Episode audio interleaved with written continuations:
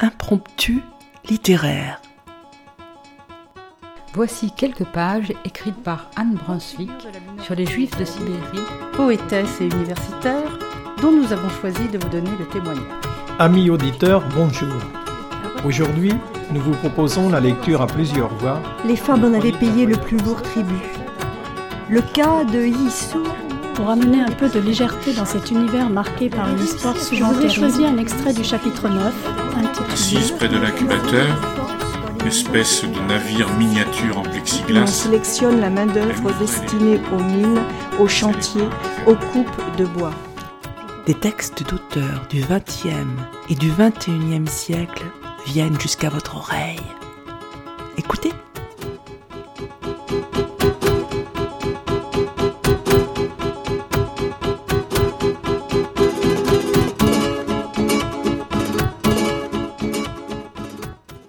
Amis auditeurs, bonjour.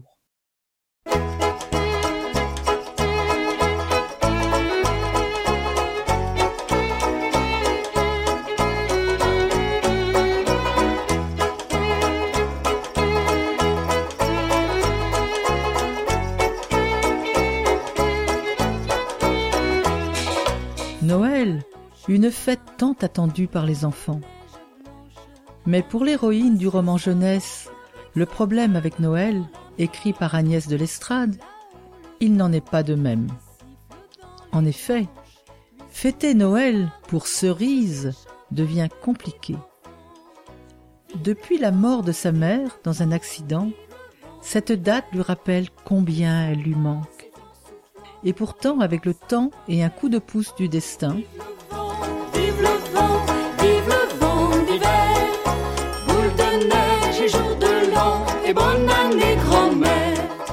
je n'ai pas toujours détesté Noël. Un jour, j'ai même carrément adoré. Je me souviens du sapin qu'on achetait avec papa, de son odeur toute fraîche de forêt, des étoiles en plâtre qu'on fabriquait avec maman sur la petite table rouge de la cuisine, de notre maison avec ses fenêtres en givre recouvertes de bonshommes de neige, des mobiles en papier mâché que j'empaquetais pour mes cousins, Philomène, Joseph, Maïwen et Oel. Et puis de l'heure qui tournait trop lentement sur la pendule le 24 décembre. De mes pieds devant la porte qui trépignait en attendant leur rire de famille nombreuse. J'attendais de me jeter dans les bras de ma tante Nina, de mon oncle Polo. Tante Nina me soulevait comme une plume et déposait un baiser papillon sur mon nez. Mon oncle, avec sa barbe de Père Noël, décrétait immanquablement Mais tu as grandi, cerise Et Philomène chuchotait dans mon oreille le prénom de son dernier amoureux. Mon rire clignotait au rythme des guirlandes de sapin pendant que leurs sacs s'entassaient dans l'entrée. Je crois que ça ressemblait sacrément au bonheur. Je me souviens de l'odeur du chocolat chaud et des croissants au beurre, des douze coups de minuit et de l'ouverture des cadeaux, du bruit que faisait le papier quand je le déchirais à tout berzingue et de mon cœur qui battait fort. De maman qui avait le chic pour s'exclamer devant un horrible collier en pâte à sel ramolli Oh, ma cerise, c'est magnifique! La voix chantante de maman, je l'entends encore. Et puis, trois mois plus tard, un camion a foncé droit sur sa petite voiture rouge. Et la vie de maman s'est arrêtée tout d'un coup. La mienne aussi. J'ai continué à respirer, à manger, à parler. Pour les autres, j'avais l'air vivante, mais à l'intérieur, c'était creux. C'était comme si mon corps appartenait à quelqu'un d'autre. Je suis devenue une marionnette tirée par des fils invisibles. Au début, je n'arrivais même pas à pleurer. Mon cœur était vide, mes yeux étaient secs. Papa, lui, pleurait pour deux. Il pleurait en disant Pardon, mon chat, pardon. Et puis il ajoutait qu'un père, c'est un rempart contre le chagrin, et que là, question père rempart, il était naze, en vrac. Touché coulait. Il me regardait avec ses yeux en flaque et ses mains en chiffon mouillé. Alors je l'entourais de mes bras ronds comme le faisait maman. Je caressais ses cheveux, je passais mes doigts sur ses joues. Tante Nina nous appelait tous les jours, à dix-huit heures pétantes. L'heure où le soleil se couche, l'heure où le jour décline, comme nous. Rien qu'à nos voix au téléphone, ma tante Nina avait compris que papa et moi, on coulait à pic. Euh, oui, tante Nina, euh, ça va, je te passe papa. Dans la vie, c'est pas toujours la peine de crier au secours. Alors, un mois après la mort de maman, ma tante Nina est venue s'installer chez nous. Elle a laissé son mari et ses quatre enfants à la ferme, et elle a débarqué avec sa grosse valise et ses mots doux. Ma sœur, c'est du miel sur une tartine de pain chaud, disait maman. Le problème avec ma tante, c'est justement qu'elle est la sœur de maman. Et pas seulement sa sœur, sa sœur jumelle. Elle se ressemblait tellement que même Mamita les confondait. Maman m'a souvent raconté les farces qu'elles faisaient toutes les deux, comme euh, tromper la maîtresse ou échanger leurs amoureux. Mais voir ma tante Nina marcher dans la maison, se brosser les dents dans la salle de bain, me tendre les bras comme c'était comme si maman, qui n'était pas maman, était revenue. Tante Nina cuisinait les mêmes gratins pommes de terre oignons avec beaucoup de crème, avait la même manière de soulever le sourcil gauche, la même fossette à la joue droite, et quand elle me serrait bien fort contre elle, c'était l'odeur de maman que j'ai cherchée dans son cou. Alors je courais dans ma chambre enfouir ma tête sous son oreiller. Tante Nina a voulu nous aider à vider la penderie de maman. C'est dur, mais il faut le faire. Il faut le faire, hein Mais devant la paire de ballerines rouges, que ma mère s'était offerte l'été d'avant, mon père a dit qu'il ne pouvait pas. Pas sa paire de ballerines rouges, ni son manteau vert à acheter à un vide-grenier, ni ses collants filés, rien. Tante Nina nous a tirés et poussés pendant dix jours. Je l'entendais pleurer le soir dans la chambre d'amis. Mais dès que le jour se levait, elle reprenait son rôle de nageur sauveteur, et il fallait nager drôlement vite pour nous sauver. Il fait beau. On pourrait aller au lac, hein, cerise? Donner à manger aux cygnes, ça te dit? Avec papa, on se forçait pour lui faire plaisir. Je lançais le pain rassis sans croiser le regard des canards, pendant que Nina parlait pour meubler le silence, et que papa jetait son regard dans le vague. On ne peut pas dire. Elle a tout essayé, ma tante Nina. Pourtant, un soir, papa a fini par lui expliquer que ce n'était pas contre elle, mais que c'était trop dur pour nous de la voir tous les jours, qu'elle ressemblait trop à maman. Papa avait raison. Tante Nina et maman se ressemblaient comme une seule goutte d'eau. Tante Nina est donc repartie avec sa grosse valise et ses mots doux.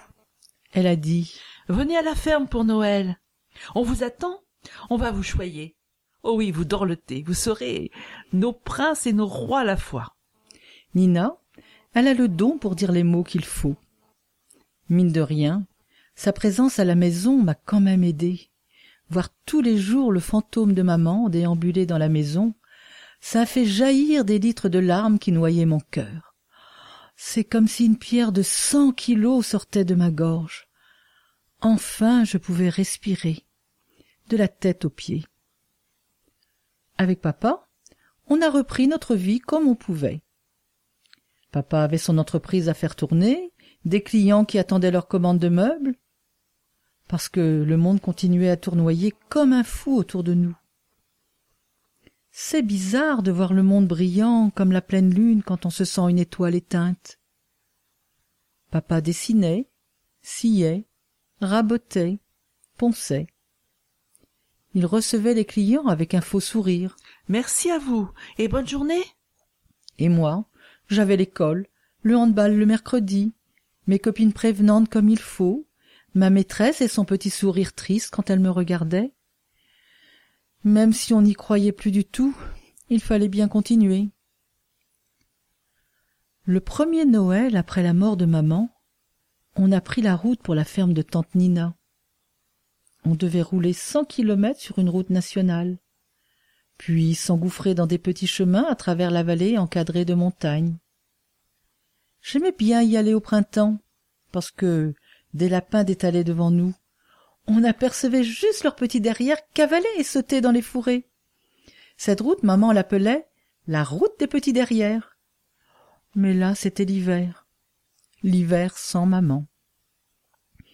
Nos cœurs étaient aussi lourds que la voiture chargée de cadeaux.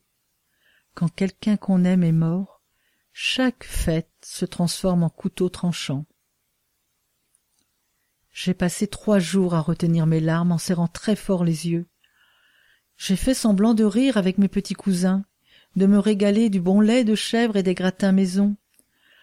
Mais en voyant ma cousine Philomène se blottir dans les bras de tante Nina, c'était comme mille pointes qui cloutaient mon cœur. Alors, le 2 janvier, quand on est rentré à la maison, papa a pris les choses en main. Il a dit qu'on avait assez regardé la chaise vide de maman, ses aiguilles à tricoter abandonnées dans sa panière à laine, qu'on avait assez cherché son odeur partout dans ses pulls et ses chemises, qu'on avait assez pleuré et que c'était tout, sauf ce qu'elle aurait voulu. Il a appelé la mairie de notre village et il nous a inscrits à tous les ateliers possibles et imaginables. C'est comme ça que le mardi on s'est retrouvés à la chorale avec tous les papis du coin, le mercredi à la poterie et le vendredi et le samedi à transpirer sur un terrain de basket. Avec tout ça, on n'avait plus franchement le temps de penser, et lentement, j'ai pu recommencer à vivre.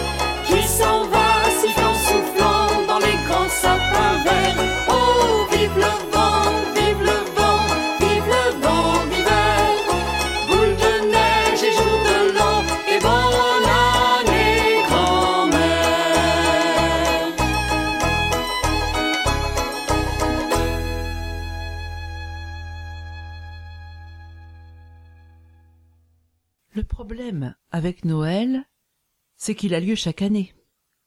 Donc, le 24 décembre de l'année d'après, papa et moi, on a chargé la voiture direction la ferme de tante Nina. Je m'étais préparé dans ma tête. J'avais imaginé que je portais un grand ciré qui me rendrait étanche et que tout coulerait sur moi sans m'atteindre, que je serais là sans y être que du coup j'aurais moins mal. Toutes ces pensées étaient très injustes pour tante Nina, oncle Polo et mes quatre cousins. Ils étaient la gentillesse même, la joie incarnée. Et ils étaient loin d'imaginer qu'être avec eux sans maman, c'était le pire de ce qui pouvait nous arriver. Être tous ensemble, c'était sentir puissance un million qu'il en manquait une.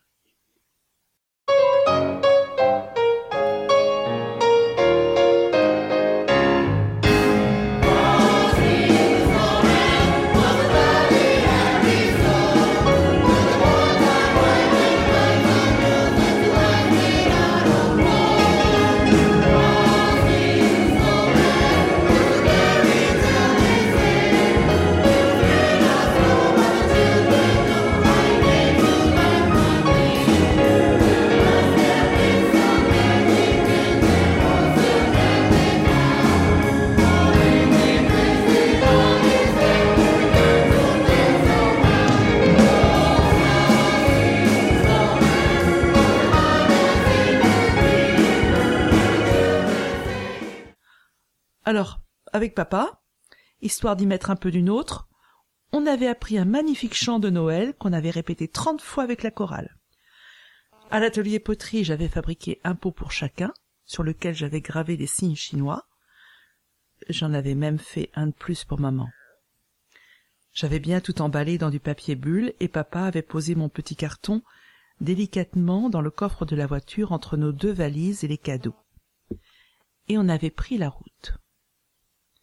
À la météo, ils avaient annoncé de la neige. Mais dans notre coin, on a l'habitude. On ne s'alarme pas pour si peu. Si on devait rester chez nous dès qu'il neige, on ne mettrait pas le bout du nez dehors de tout l'hiver. J'ai regardé les petits flocons blancs voltiger dans les phares de la voiture. On était parti plus tard que prévu parce que papa avait dû finir un meuble en catastrophe. La nuit était déjà tombée et on avait trois heures de route devant nous. Si tout se passait bien, on arriverait à la ferme pile poil pour se mettre les pieds sous la table. Je portais le dernier pull que maman m'avait tricoté. Il commençait à devenir trop petit, et je tirais tout le temps dessus pour cacher mon ventre. Papa avait son bonnet rouge sur la tête, de petits cheveux gris dépassaient sur les côtés, ses yeux d'un bleu presque transparent brillaient dans la nuit. Maman les appelait ses yeux miroirs. Tu es contente de voir Philomène, ma cerise? Elle a peut-être un nouvel amoureux. Hum, hum. J'ai répondu. Papa a passé sa main chaude dans mes cheveux. On n'avait pas besoin de parler pour se comprendre. On était tous les deux dans le même bateau. Deux naufragés, oh, is, qui s'encourageaient à rejoindre la terre ferme.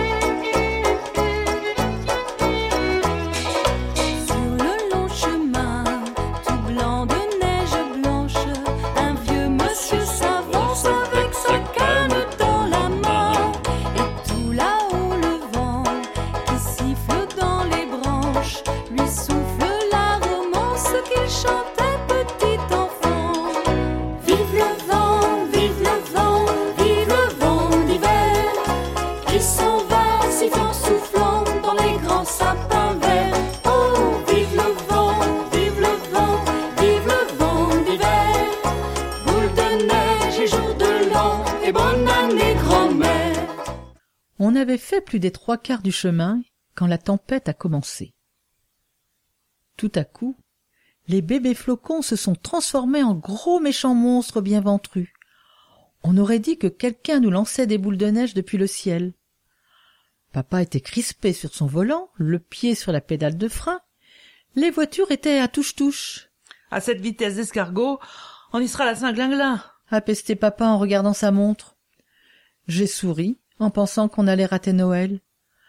Et puis on a entendu un bruit. Papa venait de foncer dans la voiture de devant, qui avait elle-même foncé dans celle de devant. Quant à celle de derrière, elles avaient foncé dans celle de devant, dont la nôtre, Merde. a crié papa. Il n'y avait pas de blessés parce que on ne peut pas se blesser quand on avance à la vitesse d'un escargot. Mais des dégâts matériels, ah ça oui. Et paf! Un pare-choc enfoncé, et vlan, deux phares explosés, du verre et du plastique partout.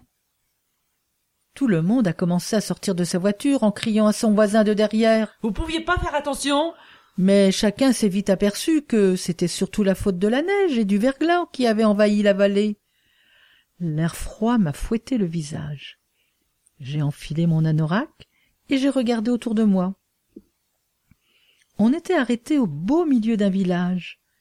Les bougies brillaient derrière les fenêtres des petites maisons en pierre brune. Un faux Père Noël dégringolait d'un balcon et les gens s'apprêtaient à fêter Noël bien tranquillou. Pendant ce temps, dans les voitures, ça discutait sec, On va pas passer les fêtes ici?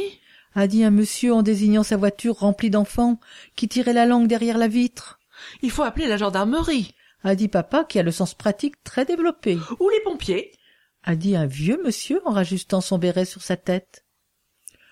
On a eu besoin d'appeler personne, parce qu'un homme est arrivé. Faut dire qu'avec le boucan qu'on faisait, fallait être sourd pour ne pas nous entendre. Ses moon boots s'enfonçaient lentement dans la neige. Et puis, on a aperçu sa silhouette. Il portait un costume et une cravate un chouïa noué n'importe comment. Avec un grand sourire, Il a déclaré qu'il était le maire et qu'il allait s'occuper de nous. On était coincés ici. On ne pouvait plus repartir. À cause de toute la neige qui bloquait la route et des voitures cabossées devant et derrière. On ne peut rien faire ce soir. Je vais vous ouvrir la salle des fêtes et... Et quoi? a hurlé le père de famille en jetant un œil sur ses rejetons mal polis. On va passer Noël dans ce trou? Monsieur, a dit le maire vexé, si vous avez une autre solution, je vous écoute. L'homme a rabattu son caquet et a levé les bras en signe d'excuse.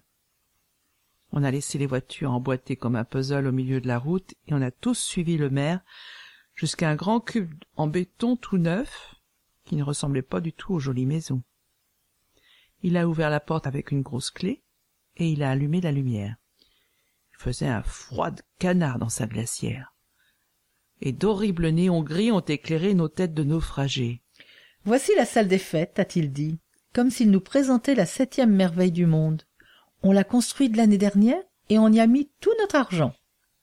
Il devait s'attendre à ce qu'on le félicite parce qu'il nous a regardés sans rien dire, avec un sourire jusqu'aux oreilles. Sauf qu'on était le soir de Noël, qu'on se caillait grave et que sa salle des fêtes ressemblait à tout sauf à un endroit pour faire la fête. Je vais allumer le chauffage, a-t-il dit en se dirigeant vers le compteur.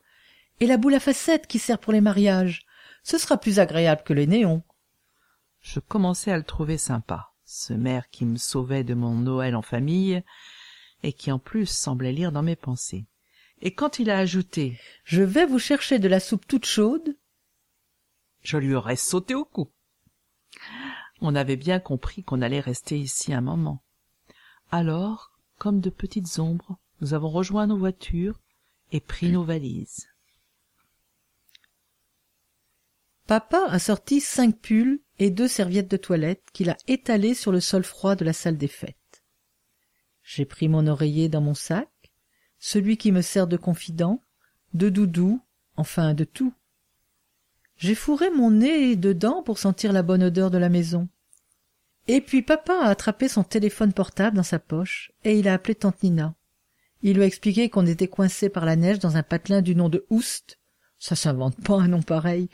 Et que si tout allait bien, on serait là pour le 25 à midi. Puis il a ajouté en riant qu'avec deux bonnes paires de skis, si on partait maintenant, vu qu'on n'était pas très loin, on pourrait voir le Père Noël passer par la cheminée. Papa a toujours des blagues qui ne font rire que lui. J'ai froncé les sourcils et il a haussé les épaules. Des petits morceaux de neige sont tombés de son bonnet et je les ai regardés se transformer en flaques d'eau. Un vieux monsieur avec un béret s'est assis sur sa valise, les yeux dans le vague. Papa lui a tendu son portable. Vous voulez appeler chez vous? Il a fixé papa de ses petits yeux gris et il a dit que personne ne l'attendait, qu'il vivait seul depuis que sa fille était partie avec son mari en Nouvelle-Calédonie. J'ai trouvé ça triste de passer Noël tout seul, et je lui ai souri. Il m'a tendu la main. Je m'appelle Sam. Et toi, jeune fille? Cerise. Mon père, c'est Thomas. Il a ri. Autant se présenter, puisqu'on va passer Noël ensemble. Il avait l'air content en disant ça. Je n'osais pas dire que moi aussi j'étais ravie. Pas devant papa.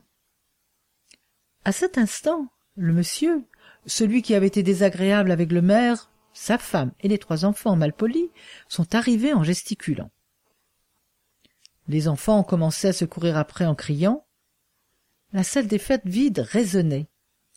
Ils ont ouvert leurs valises sans parler à personne et se sont installés à l'autre bout près du bar. Puis deux autres familles ont débarqué. Je n'avais pas vraiment fait attention à elles jusque-là. Il y avait un couple d'Africains avec une petite fille qui serrait contre elle une poupée en chiffon. Et deux hommes avec un petit chien blanc trop mignon. Ils se sont approchés et nous ont demandé s'ils pouvaient s'installer avec nous. Je crois qu'ils voulaient être le plus loin possible des enfants malpolis et de leurs parents qui les laissaient faire exactement tout ce qu'ils voulaient.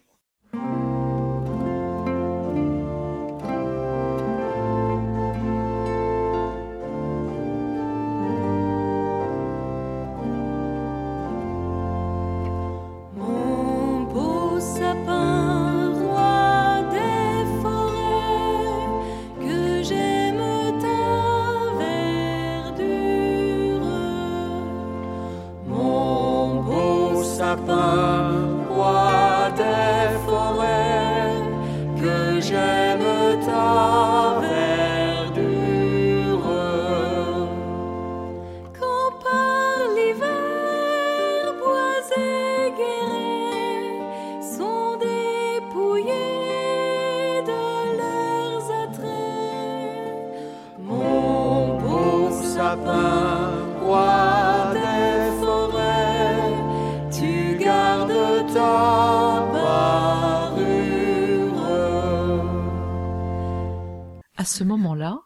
le maire est entré suivi d'une grosse dame.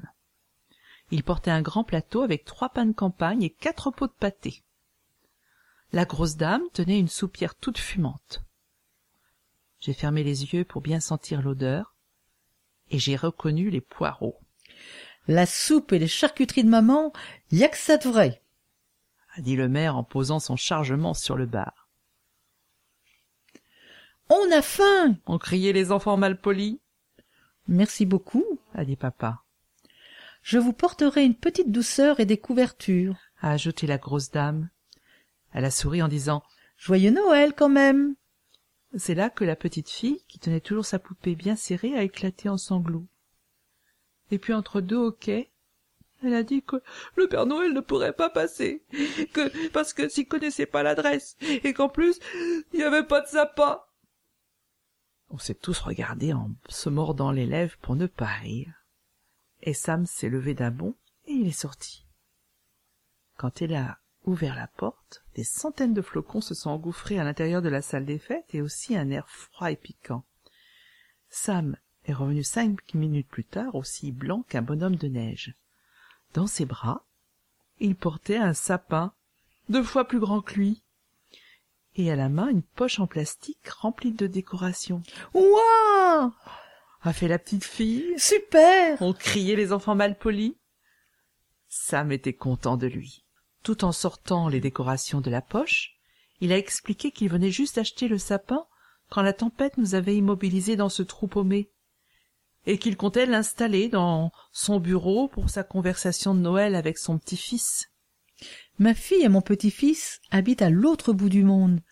Alors ma fille m'a acheté un ordinateur, Internet, une caméra web machin, enfin tout le bazar. Pour que ce soit plus gai, je voulais mettre ce sapin derrière moi. J'ai bien fait, non? Les enfants se sont jetés sur Sam pour l'embrasser, et ils se sont mis à sortir les guirlandes, les boules argentées, les petits roses, les étoiles dorées, et à les installer sur le sapin. C'était drôle d'être là avec tous ces inconnus. La boule à facettes violettes pour les mariages, la soupe aux poireaux du maire et le sapin de Sam.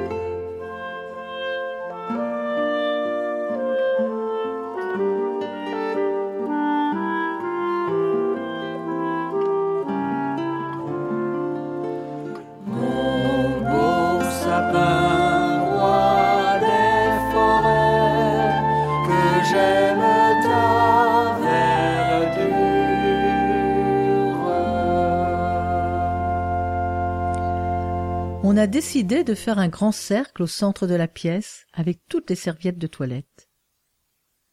Dans ma valise, j'ai pris les bougies qui devaient aller avec mes poteries et je les ai allumés avec le briquet de papa.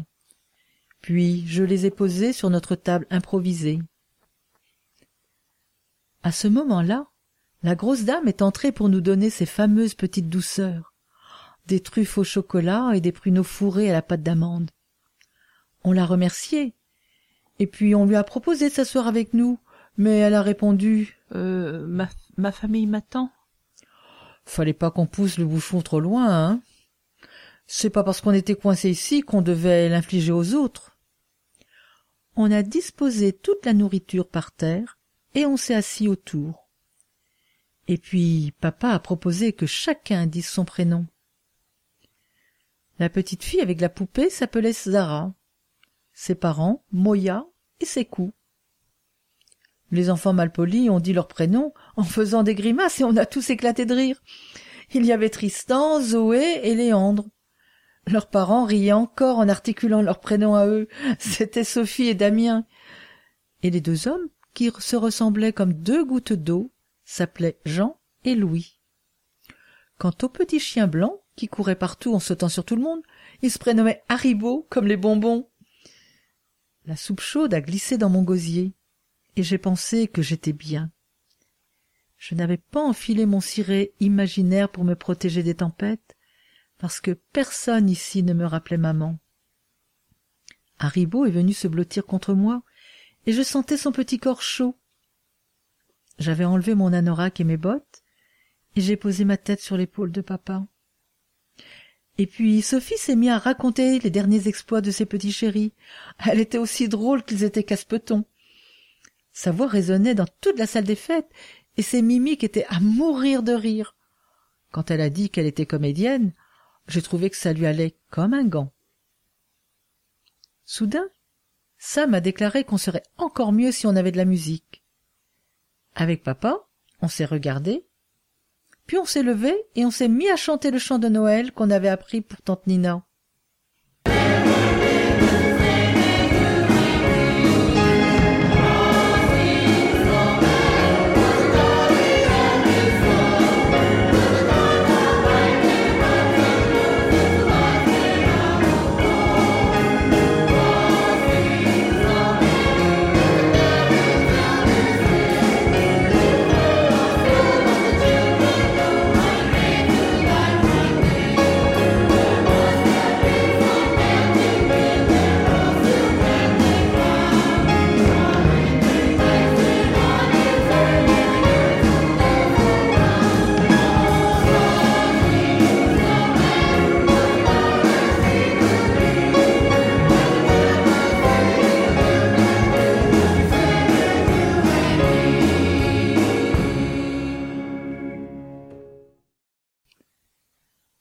A applaudi avant d'entonner le dernier refrain avec nous. À la fin, Sam a dit qu'il n'avait pas passé un aussi bon Noël depuis longtemps. Zara a ajouté qu'il manquait quand même quelqu'un, et que c'était le Père Noël. Et pile à cet instant, quelqu'un a frappé au carreau, et une tête est apparue à la fenêtre. Ce n'était pas le maire ni sa femme. C'était un homme avec une barbe, une veste rouge et une hotte. Le Père Noël ont crié les enfants en se précipitant vers la porte.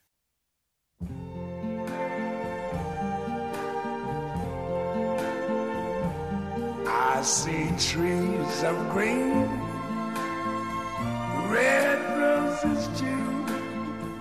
I see them bloom for me and you, and I think to myself,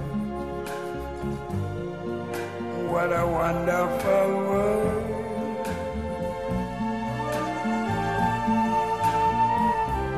I see skies of blue and clouds of white, the bright blessed day, the dark sacred night, and I think to myself, what a wonderful world.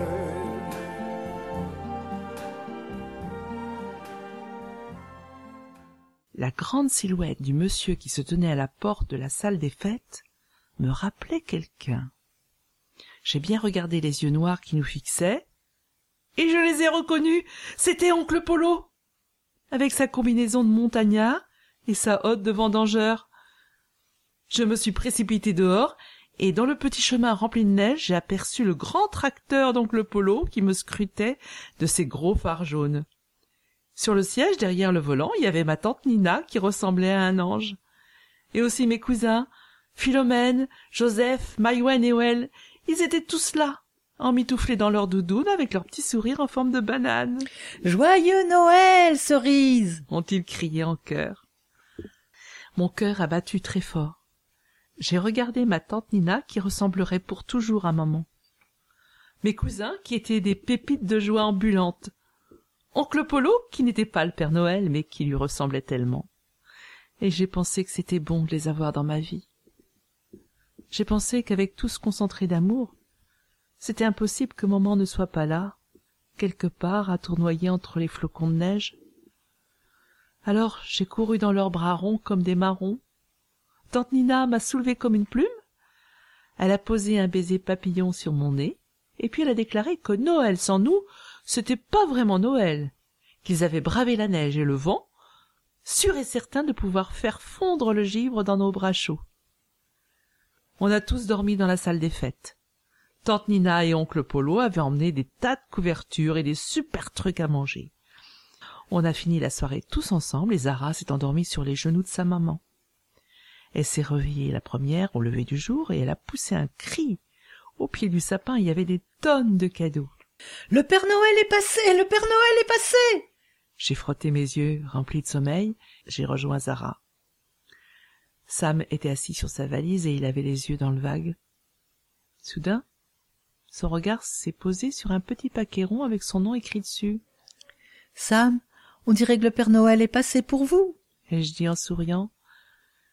Il a défait le papier, il a découvert un petit pot de terre avec des signes chinois, celui que j'avais fabriqué pour maman. Ses yeux se sont remplis de larmes. Il a posé sa main sur mon bras et il a dit Oui, le Père Noël existe puisque je l'ai rencontré.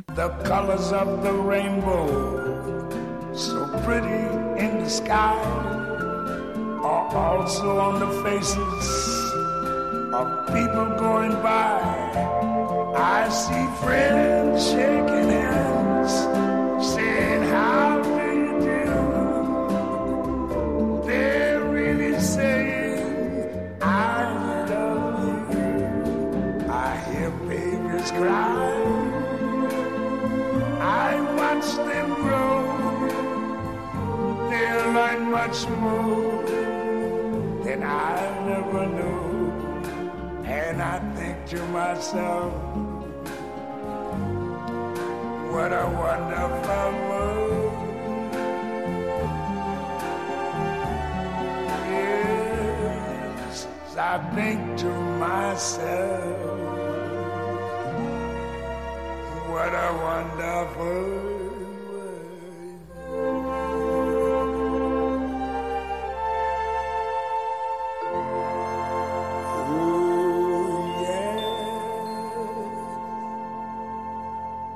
Agnès de l'Estrade est née en 1964. Elle s'est révélée au grand public avec la parution de son premier roman jeunesse en 2003, La petite fille qui ne voulait pas cracher, publié à l'école des loisirs. Depuis, elle a écrit une soixantaine d'albums et de romans. Elle est traduite en plusieurs langues. Le problème avec Noël est paru en 2012 et est édité chez Rouergue dans la collection Zigzag. Cette émission a été préparée et lue par Anne et Annie. Nous remercions Yvan pour sa disponibilité à la technique. Nous vous souhaitons une bonne écoute. La musique qui a ponctué cette émission est celle de Vive le vent, un gospel et Mon beau sapin. À bientôt. Chers auditeurs, si vous souhaitez réagir à cette émission, en connaître les horaires, la télécharger, nous rejoindre, rendez-vous sur le site de Radio G 101.5 ou sur le site de l'émission www.impromptu.fr. Vous nous y retrouverez